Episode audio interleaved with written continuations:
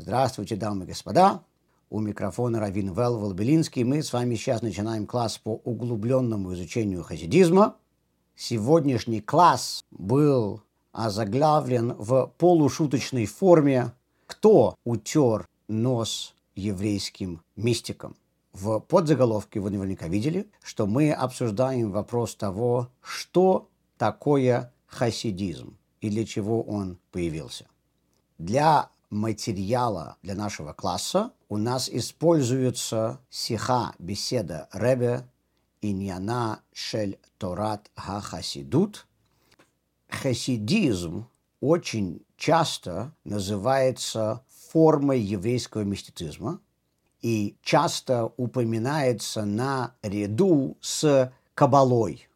Также в еврейских источниках очень часто говорят, что Каббала и хасидизм – это формы изучения Торы, которые больше относятся к душе, они как бы в одной категории. И Талмуд, еврейский закон, Шульханарух находятся в другой категории из частей Торы. Мы с вами сегодня увидим, что несмотря на то, что это очень часто так упоминается, это не совсем так, а вернее совсем не так. И мы с вами увидим почему. Прежде всего, я должен сделать небольшое вступление о том, как появилась та работа Ребе, на которой мы основываем свой сегодняшний класс. Ребе, наш Ребе, Любавический Ребе, был очень большим сторонником систематичного академического обучения хасидизма. И это было своего рода новшеством, потому что испокон веков хасидизм был не просто учением, а стилем жизни. Это была жизненная наука, жизненное искусство. И поэтому люди обучались хасидизму, понимая, что это нужно прочувствовать, им нужно жить. А учебники, инструменты для академического образования – это не для хасидизма. Ребе же говорил, что прочувствовать хасидизм и жить хасидизмом, безусловно, важно, но при всем при этом Ребе хотел, чтобы как можно больше работ по хасидизму были написаны, напечатаны. Ребе хотел, чтобы были созданы системы, классы на академическом уровне для обучения хасидизму. И Ребе также был большим сторонником создания словарей, индексов, энциклопедий по всем частям Торы, включая хасидизм. В частности, например, вы, может быть, видели во многих еврейских домах или в синагогах, в еврейских учебных заведениях есть сет талмудической энциклопедии. Ребе в течение очень многих лет толкал людей, чтобы этот труд был создан, и, слава Богу, он был опубликован. Это 26 или 28 томов энциклопедии Талмуда. Там обсуждаются все термины используемые в Талмуде. Ребе также стремился, чтобы была подобная энциклопедия терминов хасидизма. И создание подобной книги было совсем непростым проектом. Когда этот проект только начался, люди, которые им занимались, и во главе их был известный раввин Реб Йоэл Кан, дай ему Бог долгих лет здоровья, это человек, который э, преподавал многим поколениям хасидов, и мне самому посчастливилось быть его учеником также. Рабьёэл Кан, когда работал над первым томом энциклопедии терминов хасидизма, он хотел опубликовать предисловие к этому труду, объясняющее, что такое хасидизм. И он затруднялся это сделать. Было много вариантов того, как можно описать, что такое хасидизм, как вообще можно подойти к этому вопросу. И вдруг Ребе, как это может показаться ни с того ни с сего, на Фарбренгене, на встрече с хасидами, сказал сиху беседу, которая практически ответила на все эти вопросы. То есть, иными словами, Ребе облегчил работу Рабьёйла Кана и сам написал предисловие к этой книге Сефер Эрхин. И вот эту работу мы сейчас с вами и будем изучать. Она позже была опубликована под названием «Иньяна Шель Турата Хасидут», что в переводе означает «смысл учения хасидизма», и также, как это понятно, она опубликована в первом томе Сефер Хаэрхин индекса терминов хасидизма. И вот мы сейчас с вами приступаем к материалу этой работы. В чем заключается идея хасидизма? Что такое вообще хасидизм? Очень многие люди на самом деле, при том, что они сами изучают хасидизм уже много лет, затрудняются дать конкретный ответ на этот вопрос. И это неспроста. Это потому, что, как мы сейчас с вами увидим, хасидизм – это нечто, что довольно сложно описать. Это работа, которую мы с вами сегодня изучаем, отвечая на этот вопрос, делает довольно смелое, очень дерзкое утверждение – объясняя то, что такое хасидизм. И люди, слушающие этот класс, могут подумать, что, может быть, то, как здесь сегодня будет описан хасидизм, будет преувеличением, будет небольшим приукрашением того, что хасидизм есть. На самом деле, я спешу вас заверить, что то, что мы сегодня будем с вами слышать не будет преувеличением. И работа Ребе, которую мы с вами сегодня проходим, у нас займет два класса. Мы с вами сегодня отвечаем на вопрос, что такое хасидизм в теории. Мы с вами сегодня об этом поговорим в общем. На следующем же классе мы с вами увидим практическое приложение того, что мы сегодня будем обсуждать. И поэтому, если вы уйдете с сегодняшнего класса, думая, что то, как мы описали хасидизм, является чересчур дерзким определением, то я хочу попросить вас, чтобы вы присоединились к нам на следующий класс тоже, и тогда вы увидите, что на самом деле утверждения, которые мы делаем сегодня, совершенно обоснованы, мы будем видеть практическое приложение того, что мы сегодня обсуждаем. В целом, если вы будете читать разные работы хасидизма, то вы увидите четыре разные описания того, что есть хасидизм. Первое – это практически историческое описание. Оно говорит о том, что происходило в еврейском мире перед появлением учения хасидизма, перед появлением движения хасидизма. Перед эпохой Балшемтова еврейский народ был в состоянии великого упадка. Это было поколение после погромов Богдана Хмельницкого. И евреи потеряли свои общины. Евреи жили в местах, где не было еврейской структуры. Евреи выросли без еврейского образования впервые, наверное, в нашей истории. И Бал Шемтов, создав движение хасидизма, был призван вернуть еврейство евреям. И он ходил по деревням, по городам. Он разговаривал с безграмотными в еврействе и отчужденными от еврейства людьми. И он призывал их вернуться к еврейству, говоря им, что Бог их любит, говоря, что Бог о них заботится. Он постоянно говорил, что Бог все время смотрит за тем, что происходит с ними.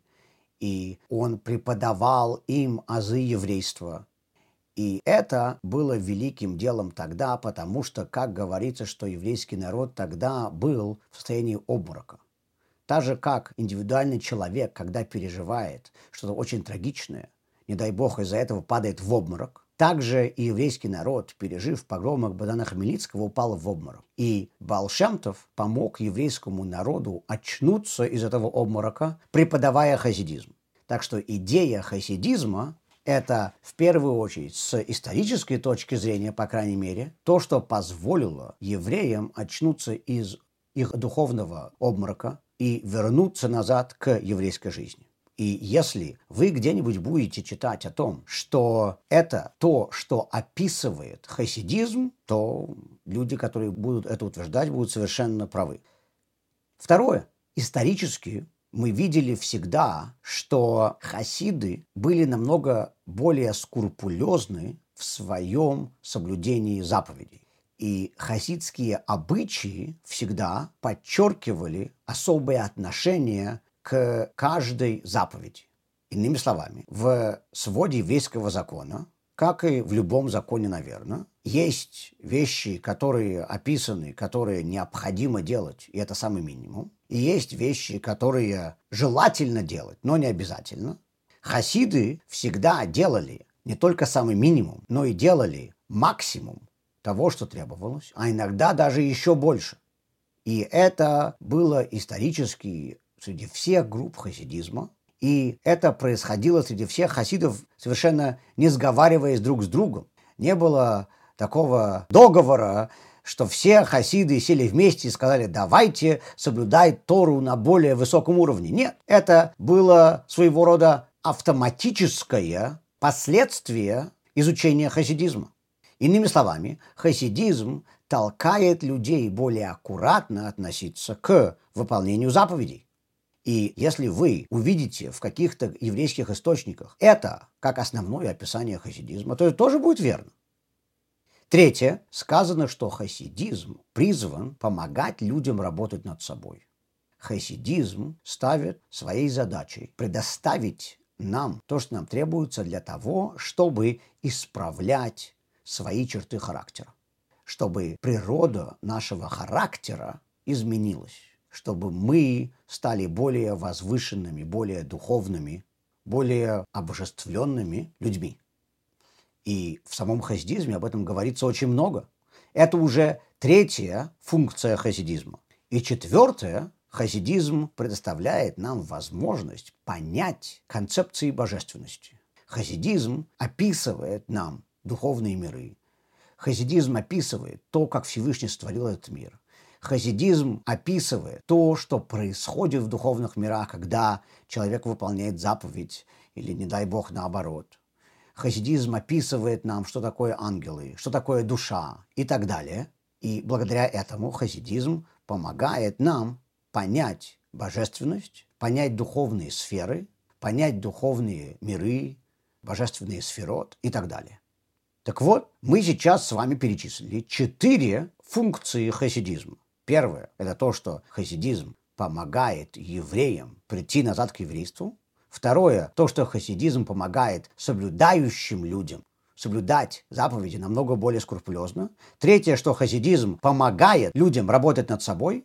И четвертое, то, что хасидизм предоставляет людям возможность понять божественность. Это четыре описания хасидизма. Но вроде бы эти четыре описания хасидизма друг с другом никак не связаны вообще. Эти четыре описания хасидизма совершенно разрознены по своей природе.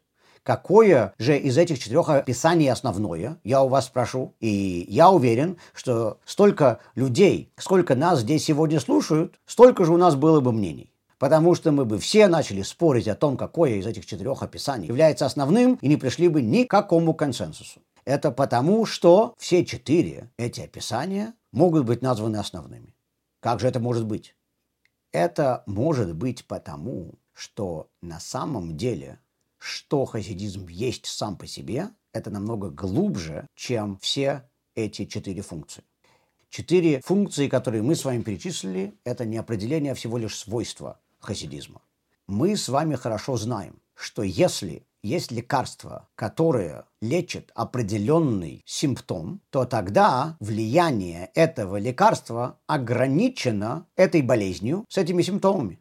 Если же есть одно лекарство, которое излечает и эту болезнь, и эту болезнь, и третью болезнь, и четвертую болезнь, значит наверняка влияние этого лекарства намного глубже, чем все четыре эти болезни.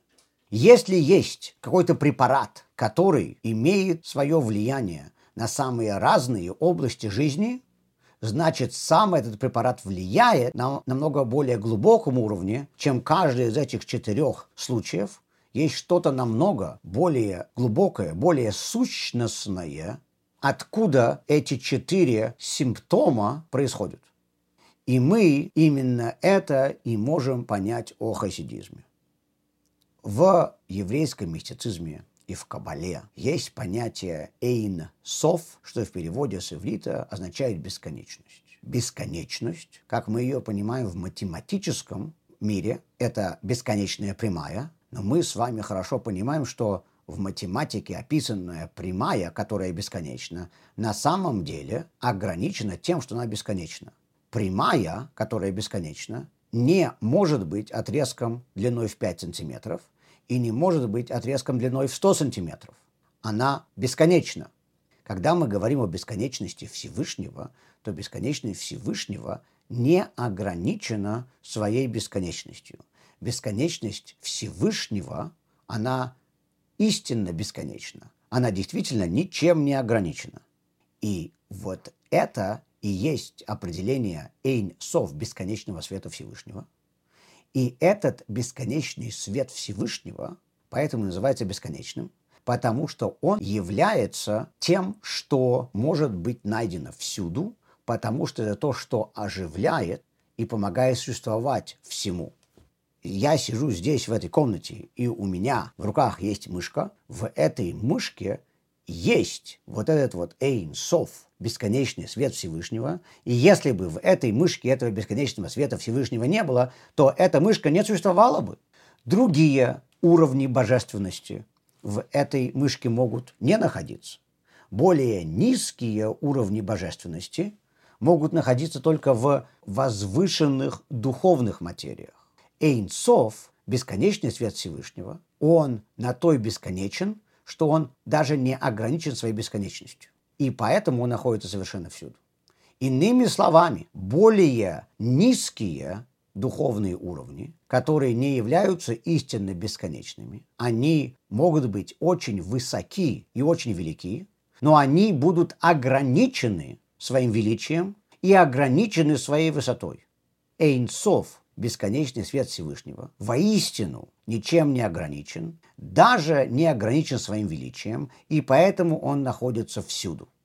Поэтому, если мы говорим о божественных идеях и божественных мыслях, они могут находиться вот в этой вот книге, и эти идеи находятся только вот в этой книге, а вот в этой мышке этих идей нету. Но это только касается божественных мыслей а Эйнсов, бесконечный свет Всевышнего, находится и в этой книжке, и в этой мышке, и причем он находится и в этой книжке, и в этой мышке в равной степени, потому что он на то и есть, ничем не ограничен и бесконечен. Если что-то ничем не ограничено, то мы, как правило, затрудняемся это определить мы определяем, мы описываем что-либо только за счет ограничений этого предмета. Если я вам скажу, что мой костюм синий, это значит, что он не красный, не зеленый. Если я вам скажу, что я живу в невысоком доме, это будет означать, что мой дом невысокий. Это будет означать, что это не небоскреб и так далее. Мы описываем вещи только по их ограничениям. Если же перед нами что-то неограниченное, то мы даже не знаем, как это описать. И на самом деле это и есть, например, причина, почему люди затрудняются понять, что такое душа. Душа – это нечто, что с одной стороны есть у каждого, и мы это, как правило, ощущаем. Но с другой стороны, если я спрошу у вас, что же это такое, людям будет очень тяжело описать душу. И в Кабале говорится, что точно так же, как душа наполняет тело человека, так же Всевышний наполняет этот мир. Мы специально были созданы с этой параллелью. И поэтому нам тяжело описать Бога и божественность в этом мире, потому что Бог и божественность в этом мире ничем не ограничены, так же как душа в нашем теле ничем не ограничена. И, кстати говоря, именно поэтому люди затрудняются ответить на вопрос, где конкретно находится их душа. Если я вас спрошу, где ваша душа, то некоторые люди скажут, что она в голове, некоторые скажут, что она в сердце, некоторые люди, которые очень боятся чего-либо, скажут, что она у них в пятках, потому что она в пятки ушла. Может быть, на самом деле моя душа в моем пальце точно так же, как она в моей голове, точно так же, как она в моем сердце или в моей ноге. Душа находится всюду, потому что душа внутри тела, пока она внутри тела, она ничем не ограничена. И это есть то, как мы можем понять пример божественности через самих себя. Теперь мне нужно сделать одно отступление. Я только что упомянул душу, и мы с вами знаем, что у души есть пять разных уровней. Те из вас, кто изучали Кабалу, или те из вас, кто слышали наши предыдущие классы, наверняка знакомы с терминами нефеш, руах, нешама, хая и ехида. Это пять уровней души. И наверняка вы помните, как мы говорили, что нефеш – это уровень души, который отвечает за мои действия. Руах – это уровень души, который отвечает за мои эмоции – Нешама – это уровень души, который отвечает за мои мысли. Хая – это уровень души, который отвечает за мою жизнь, за то, что я жив. Так секундочку. То есть получается, что у каждого уровня души есть своя функция, значит, эти уровни души чем-то ограничены, совершенно верно. Но мы с вами не упомянули один последний, самый высокий уровень души – ехида. И вот этот вот уровень души есть то, что я имел в виду, говоря, что душа находится во всем теле потому что этот самый высокий, последний уровень души ехида, вот это тот уровень души, который может быть приравнен к бесконечному свету Всевышнего. И это означает, что нефеш, самый низкий уровень души, отвечает за мои действия, значит, в моих мыслях он участие не принимает. И в моих чувствах он участие не принимает. Нешама отвечает за мои мысли, это значит, что за мои чувства она не отвечает. У каждого из четырех уровней души есть своя функция, свое место, свое призвание, свое определение, если так можно выразиться. Ехида, самый высокий уровень души, пятый уровень души, не имеет своей функции, потому что он находится во всех этих уровнях души в равной степени. Это общий, всеобщий уровень души. Это уровень души, который позволяет всем остальным существовать. И теперь мы с вами понимаем, что когда мы с вами описываем, что есть хасидизм, то мы можем привести параллель с этими уровнями души.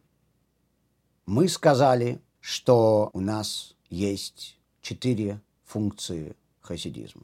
Есть функция хасидизма, которая позволяет соблюдающим евреям более аккуратно, более скрупулезно относиться к соблюдению заповедей. Это функция хасидизма, которая относится к действиям человека.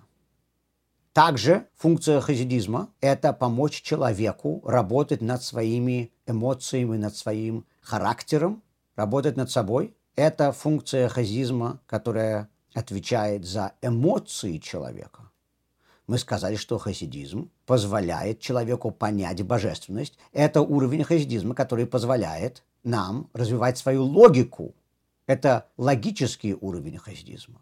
Мы также сказали, что хасидизм был призван вернуть еврейство, еврейскую жизнь евреям, которые потеряли связь с Торой, и это тот уровень хасидизма, который просто дает еврейскую жизнь, дает жизненность, духовную жизнь нам с вами. То есть это четыре уровня хасидизма, которые позволяют нам провести параллель с четырьмя уровнями души. Четыре уровня души – это те уровни, которые отвечают за наши действия, наши эмоции, нашу логику нашу жизнь.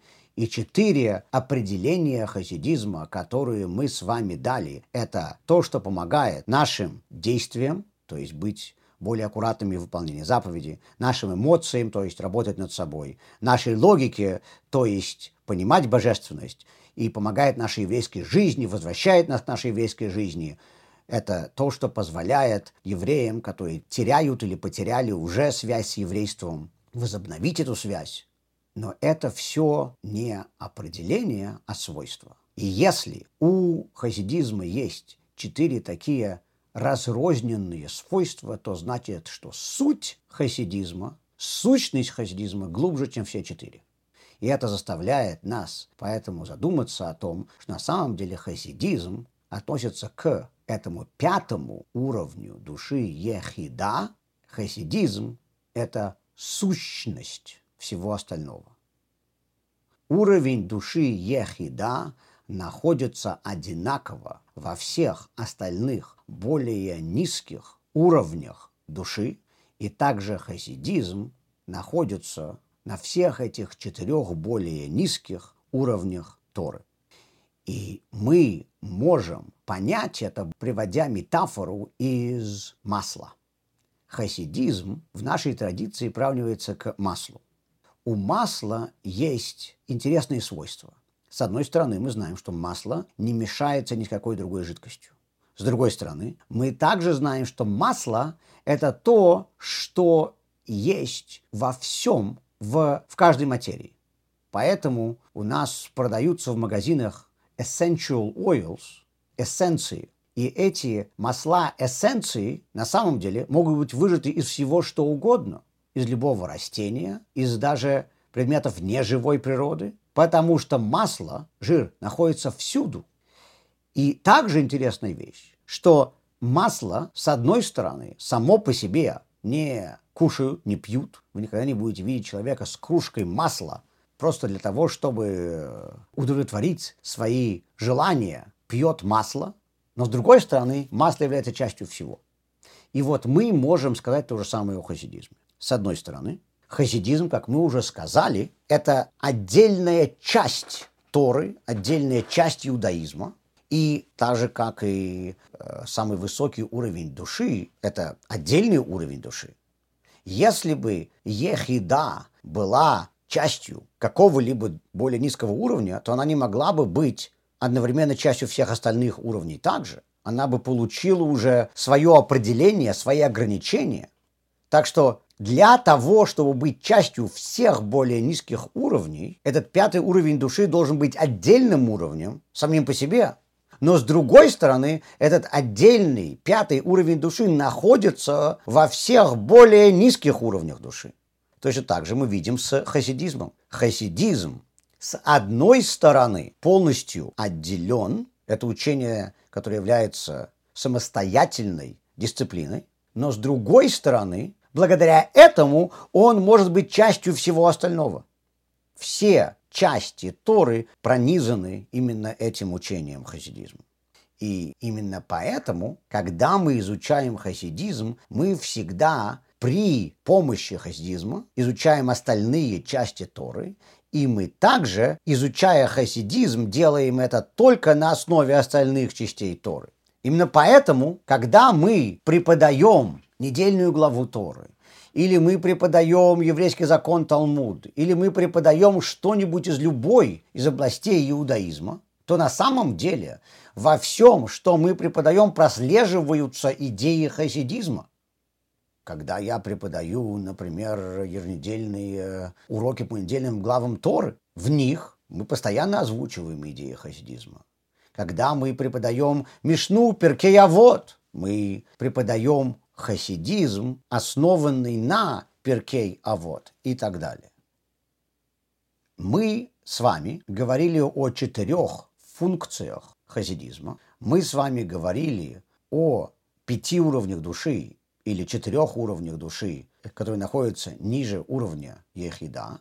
Мы с вами видим, что у нас здесь есть все время четыре функции, и пятая основополагающее определение, которое позволяет этим четырем функциям существовать. И у нас есть четыре уровня души, и есть пятый, самый высокий уровень души, который позволяет этим четырем уровням существовать. И давайте сейчас обратим внимание на разные уровни изучения Торы. Мы с вами хорошо знаем, что есть четыре уровня изучения Торы. На иврите они, как правило, обозначаются аббревиатурой «пардес». «Пардес» на иврите означает «сад». И «пардес» также является аббревиатурой «пшат», то есть самый простой смысл. «Ремез», то есть намек. «Друж», то есть иносказание, толкование. И «сод», то есть секрет. И Тору можно понимать на этих четырех уровнях. И мы с вами на самом деле также можем сообразить, что эти четыре, четыре уровня Торы связаны с четырьмя уровнями души. Пшат, самый простой уровень души, как правило, говорит нам о том, что нам делать. Талмуд, Мишна, Шульханарух, они все фокусируются на законы иудаизма, на то, как нам себя вести. Это пшат, это самый простой уровень Торы. Талмуд – это очень сложная книга. Когда я, я говорю простой уровень Торы, я совсем не подразумеваю, что его просто понимать и просто изучать. Но на уровне Торы в целом это считается простым уровнем. Это пшат. Ремес – это то, что помогает нам развивать наши эмоции, потому что это тот уровень Торы, который ближе всего к нашим эмоциям. Дрожь – это тот уровень, который чаще всего помогает нам логически понять более духовные концепции. Сод, сод – это секреты Торы, то есть это то, что называется кабалой, вот это то, что, как правило, называется мистицизмом, это то, что позволяет нам в целом почувствовать еврейскую жизненность. Это четыре уровня Торы. Так вот, у нас есть четыре уровня души, четыре уровня Торы, так секундочку, но у нас же также есть еще пятый уровень души, Ехида, тот самый уровень души, который находится на уровне неограниченного света Всевышнего. Ага, и вот этот вот уровень души, Ехида, и является параллелью с пятым уровнем Торы хасидизма. Так является ли хасидизм отдельным уровнем понимания Торы, и да, и нет. Так же, как Ехида, самый возвышенный уровень души, с одной стороны является отдельным уровнем, но с другой стороны, самим по себе уровнем не считается, им пронизаны все остальные более низкие уровни. И именно поэтому хасидизм позволяет нам более глубоко понять все остальные уровни. Хасидизм позволяет нам более глубоко понять и прочувствовать самый простой уровень Торы, который говорит нам о том, как нам себя вести. Хасидизм позволяет нам понять на более глубоком уровне уровень Торы Ремес. Хасидизм позволяет нам понять более глубокий уровень Торы Драш. И хасидизм также помогает нам понять четвертый уровень Торы Сод, то есть Кабалу. То есть, иными словами, хасидизм является сущностью всей Торы. Как я вам уже сказал, это довольно смелое утверждение, но тем не менее наши мудрецы именно так и определяют учение хасидизма.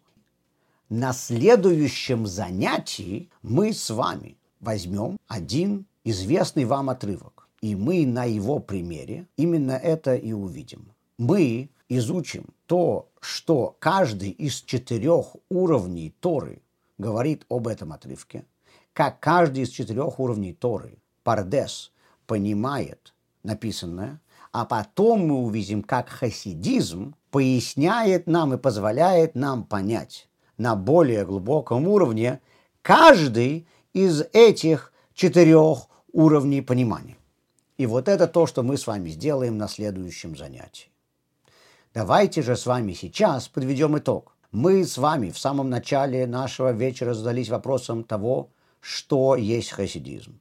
И мы с вами сказали, что в целом у хасидизма есть четыре свойства. Первое – то, что хасидизм позволил евреям подняться из упадка, который был после погромов Богдана Хмельницкого – то, что хасидизм является учением, которое помогает людям более скрупулезно относиться к выполнению заповедей. Хасидизм, мы сказали, также помогает людям работать над своим характером и своими эмоциями. И хасидизм помогает нам понять божественность. Это четыре функции хасидизма. И мы с вами говорили, что если есть четыре столь разрозненные функции одного учения, значит, суть этого учения должна быть намного глубже, чем все эти четыре проявления. И поэтому мы с вами говорили о концепции бесконечности с точки зрения Всевышнего. Всевышний совершенно ничем не ограничен, и он даже не ограничен своей возвышенностью, и поэтому этот самый высокий уровень Всевышнего Эйнцов находится одновременно на всех слоях, во всех проявлениях и самые низменные материальные предметы и самые низменные материальные явления также имеют в себе этот самый высокий уровень Всевышнего. Мы поэтому сказали, что хасидизм является олицетворением вот именно этого самого высокого уровня. И это также является параллелью с уровнем души, который называется ехида, пятый самый высокий уровень души, потому что четыре уровня, которые находятся ниже уровня ехида, имеют определенную функцию, и четыре этих уровня души имеют функции, которые имеют свои параллели с четырьмя функциями хасидизма, которые мы с вами озвучили только что. И пятый уровень души, ехида, это тот уровень, который, с одной стороны, позволяет всем этим четырем уровням иметь свои функции, и с другой стороны, это тот уровень души, который присутствует во всех этих четырех функциях. И хасидизм именно приравнивается к уровню ехида. И мы с вами также упомянули, что в Торе есть четыре уровня изучения ее. Пардес, Пшат, Ремез, Драш и Сод. И каждый из этих четырех уровней имеет свой способ понимания Торы.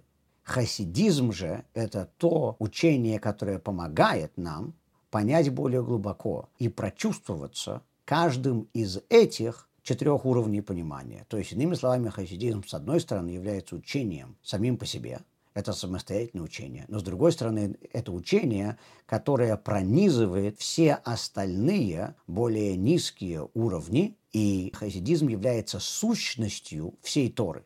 И на следующем занятии мы с вами увидим пример конкретно, как это мы можем увидеть и почему мы хасидизм считаем сущностью всей Торы.